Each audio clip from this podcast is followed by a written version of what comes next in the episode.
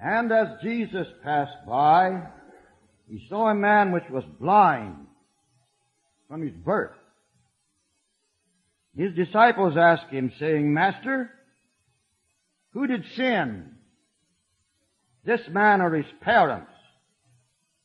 That he was born blind. Jesus answered, Neither hath this man sinned, nor his parents, but that the works of God should be made manifest in him. I must work the works of him that sent me while it is day. The night cometh when no man can work. As long as I am in the world, I am the light of the world. When he had thus spoken, he spat on the ground, made clay of the spittle, and he anointed the eyes of the blind man with the clay, and said unto him, Go wash in the pool of Siloam, which is by interpretation sent. He went his way therefore and washed and came seeing. The God that Herb was singing about, still on his throne, is a God that knows the end from the beginning. He's a God that you cannot hide from. No difference where you go, He finds you. He knows your thoughts and mind. He can read them like an open book. And here is a case of how clearly God understands a man's heart. This man never asked for healing. Blind Bartimaeus sitting by the wayside near Jericho, he cried and he cried loudly, Jesus, thou son of David, have mercy on me. And the folks passing by, they told him to hold your peace. But he cried the more, Jesus, thou son of David, have mercy on me. And Jesus called him to himself and said, What can I do for you? Lord, that I may receive my sight. And Jesus said, Receive thy sight, thy faith has made thee whole. And he followed that crowd, praising the Lord Jesus. The woman of old, she didn't ask for healing either, but she stole, uh, uh, rather she took her healing, you could call it stealing if you want to, uh, but that kind of theft the Lord will bless. She came behind the Savior in the throng that is round about him. She never asked him to touch her body. She didn't tell about her ailment, how long she'd had it, anything of the kind. She just said, if I can touch the hem of his garment, I'll be made whole. Thank God for that. And she elbowed her way through. And she reached out that emaciated finger of hers. She'd had that affliction for so long and spent all her living on physicians, the Bible said. But she didn't get any better. She only got worse. But the moment that her finger touched the hem of the garment that is upon the holy body of the Son of God, a great miracle took place. Yeah. She got a blood transfusion. It came from the real blood bank. Thank God forever. I remember Sister O'Brien when she's in Seattle. And then she came here, where she passed from time into eternity. And I believe went to the Golden Shore. When they told her, the doctors did, about her blood condition. Well, she said there's plenty of blood at Calvary. Glory be to God forever. She got, she had a blood transfusion. Plenty of blood in Calvary. That's what this woman got that day when she touched the hem of the garment of the Lord Jesus Christ. Oh, how I'd have loved to have seen and looked upon that woman, how that form just straightened out, how the bloom came back into her cheek and the sparkle in her eye. Oh, when she went home that day to her family, they could see the miracle that had been wrought just because she pressed in and got it. But this one we're trying to talk to you about tonight, this man had been born blind. And then those disciples asked that most peculiar question. We would think, who did sin? This man or his parents? That he was born blind. We can realize how parents might sin because of some ailment they have could be passed on to the child. But why would those disciples say, who did sin, this man or his parents, that he was born blind? Those disciples chosen by the Lord Jesus Christ had first been chosen by God. In the 17th chapter of John, Jesus said, Thine they were, and thou gavest them to me, and they have kept thy word. He didn't go about along the shores of Galilee, just selecting one here and there. God revealed to his son who to call from the fishing net and the money changer's table. He knew when he chose Judas that someday he would betray him. It wasn't any guesswork about it. The president has chosen his cabinet and he's appointed men to important positions in the United States. I hope they'll turn out good, as far as that's concerned. But that remains to be seen. But these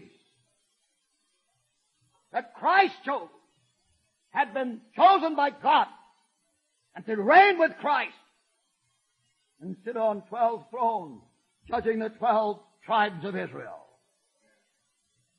Those disciples believed in an almighty God. In a God that knew the end from the beginning.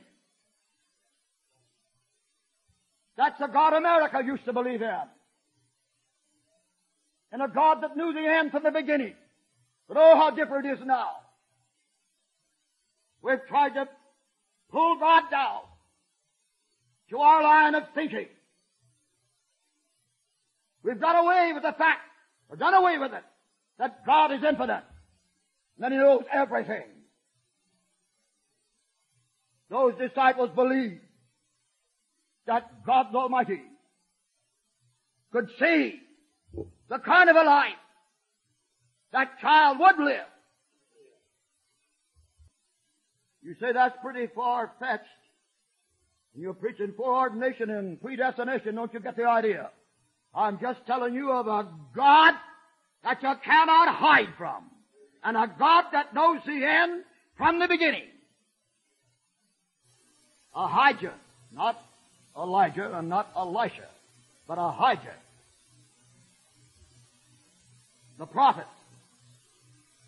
that told Jeroboam, you will be king over ten tribes of Israel. And he led Israel into idolatry. And one day his child was stricken. And God spoke to Ahijah whose eyes had, were set by reason of his age. He couldn't see. He said, the wife of Jeroboam's coming. She's going to feign herself to be another woman. She's coming to ask you if the heir apparent to the throne of the ten tribes of Israel is going to live. She came. She knocked at the door. The prophet said, Come in, thou wife of Jeroboam. I'm sent to you with heavy tidings. I know why you came. And he told her what was going to happen to the whole household of Jeroboam. But he said that one child, that one child, I'm going to take that child. Because in him is some good thing toward the God of Israel. Just a baby, just a child. So I'm not going to let him grow up and be polluted with the idolatry of his father. And he's the only one of the house of Jeroboam that'll come to the grave in peace. How God knows. God knows. God knows. Don't tell me there's any limitation to the knowledge and the wisdom of my Almighty God. All I've got to do is to step outside the tabernacle tonight and look up into the heavens if the stars are shining and I realize there's a God there that knows it all. The heavens declare the glory of God. The firmament showeth His handiwork. But we're living in a day when people are forgetting God. They're heady. They're high-minded. They have a form of godliness, but deny the power thereof. You get a little happy, but they think there's something wrong with you. That is, that is in the gospel. But you can go out to something else like that and act like uh, people that are insane, and that's all right. But oh, thank God. Thank God there is such a thing as getting happy in the gospel. Feel like saying hallelujah once in a while at least. Glory be to God forever. Who did sin this man or his parents? He was born blind. Jesus said neither. Neither. As the Canadian says, neither. Neither has this man sinned or his parents. But why was he born blind? That the works of God might be made manifest in him. Believe that? That's what it says. You see what a terrible thing for a man to hold his life to be enshrouded in darkness. Yes, that's true. Suppose he'd been born with good eyesight. Jesus wouldn't have stopped in front of him that day. Or he never asked for assistance. But the disciples said, look at that blind man. Jesus had compassion upon him. He spat upon the ground. He made clay of that spittle. He said, as long as I'm in the world, I'm the light of the world. He put it in the blind man's eyes. He said, you go to the pool of Siloam and wash. Why didn't he heal him right there? God moves in mysterious ways, His wonders to perform. Naaman came up from Syria with all that money and riches. Captain of the host of the king of Syria, mighty man of valor, but he had leprosy. He came with enough money, gold alone, to say nothing about the other things, that silver and, and changes of raiment that he brought.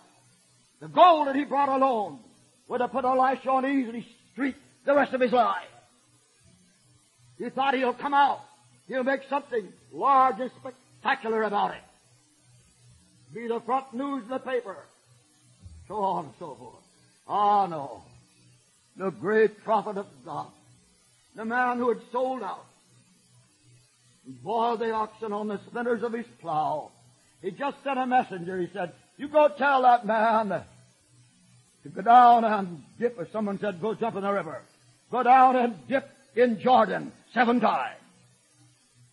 Why, he went away in rage. Why, he said, I thought he would come out surely. Strike his hand over the place and call upon his God and all of that. No. A humble man of God don't work that way. He don't try to draw attention to himself, or anything he has to possess or offer. He tries to point people to the great God he serves. Elisha said, just go tell him to dip seven times in Jordan, and he'll be all right. He'll be all right. He started away in a rage, but his servants came to him and said, Master, if he'd have bid you do some hard thing, you'd have had to go out with your sword and do some exploits and so on and so forth. Would you have done that? Why, sure, I'd have did something like that. How much rather than when he says, go down and wash.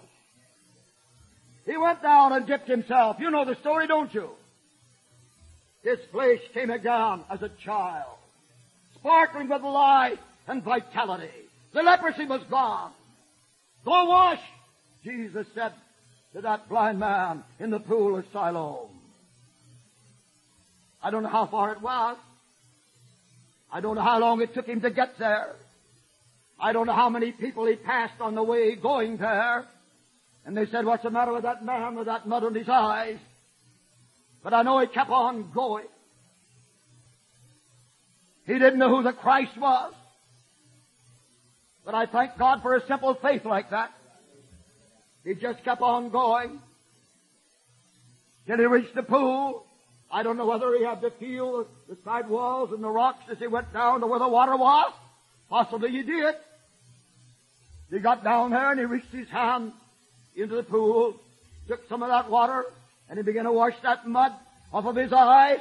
Oh, change. Hallelujah to God forever. He carried it out exactly as the Master said to do it.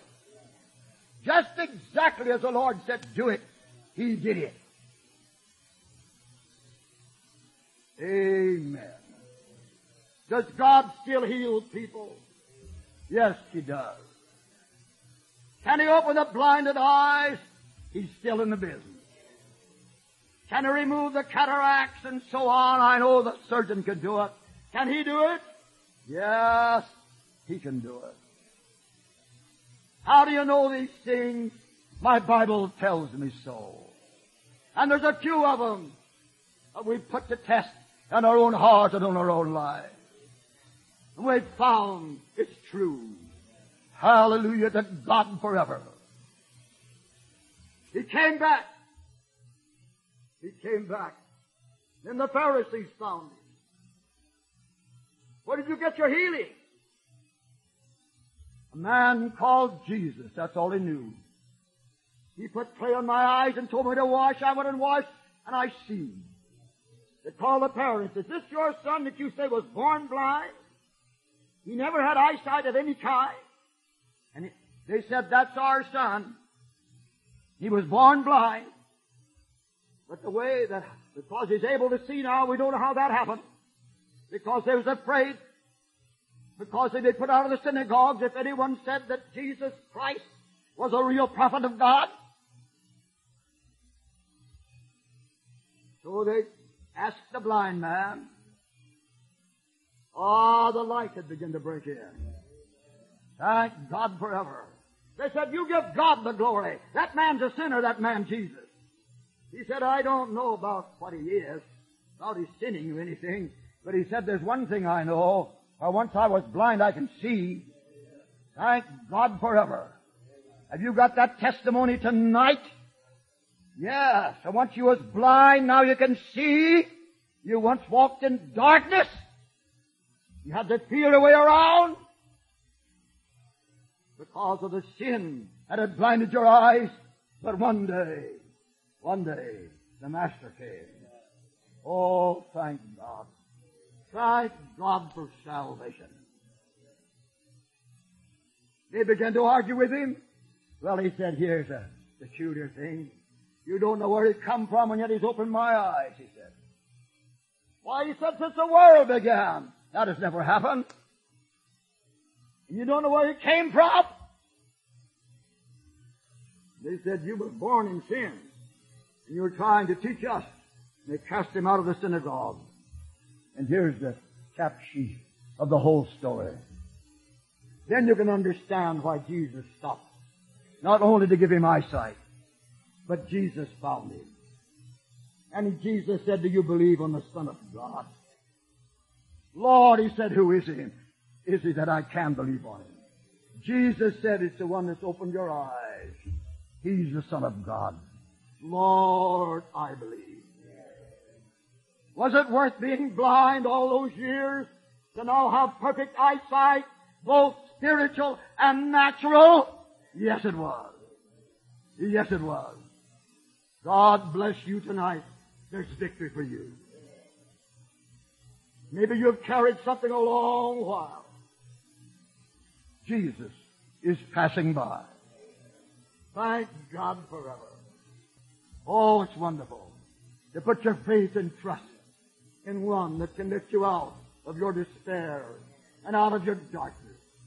Bless God forevermore. My heart leaps with gratitude and joy to the great physician. Bless God forevermore. When you have to come crawling out of your room on your birthday because there's been an explosion in your head and threw you out of balance. And then you have the great God come down and undergird you with his strength and raise you up and give you the victory. Don't lose heart. Don't doubt God. Step out on the promise tonight. Backslider, your life is so dark. It's so dark. It's so dark. Wash tonight, and you'll be made clean. There is a fountain filled with blood, drawn from the Emmanuel's veins. Sinners plunge beneath the flood, lose all their guilty stains. Yes, he'll put new blood in your veins. Thank God tonight. Yes, he'll give you a heart transplant. Yes, he will. He tells us about that over in the book of Ezekiel. I'll take out the stony heart, he said. That's a dead heart. That's a heavy heart. And I'll put in a heart of flesh, he said.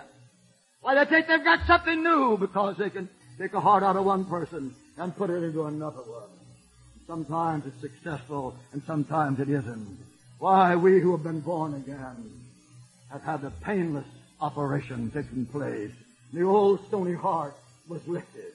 Thank God the one we've got now beats in unison with the one that performed the operation. His name is Jesus. I invite you to Him tonight. I invite you to Him tonight. Are you hungry?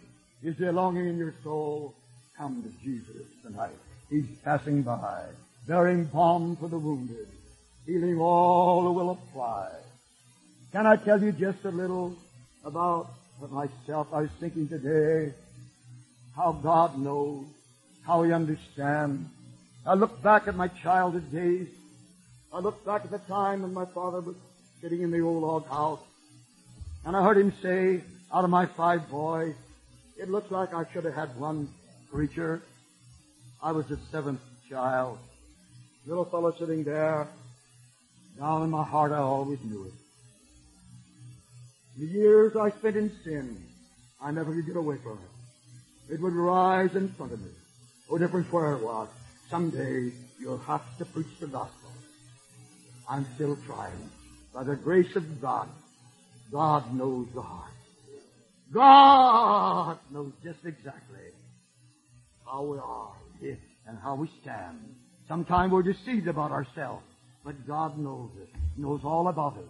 When we thought we wouldn't do it, come tonight as the altar is wide open and it's open for you. We're going to stand and sing. Come. Let's gather around the altar of prayer. You come believing, the other person come believing, and preachers will be believing, we're going to have a wonderful altar service. You're going to get that victory. You're going to get that healing. You're going to get that holiness. You're going to get that baptism. Come tonight as we sing.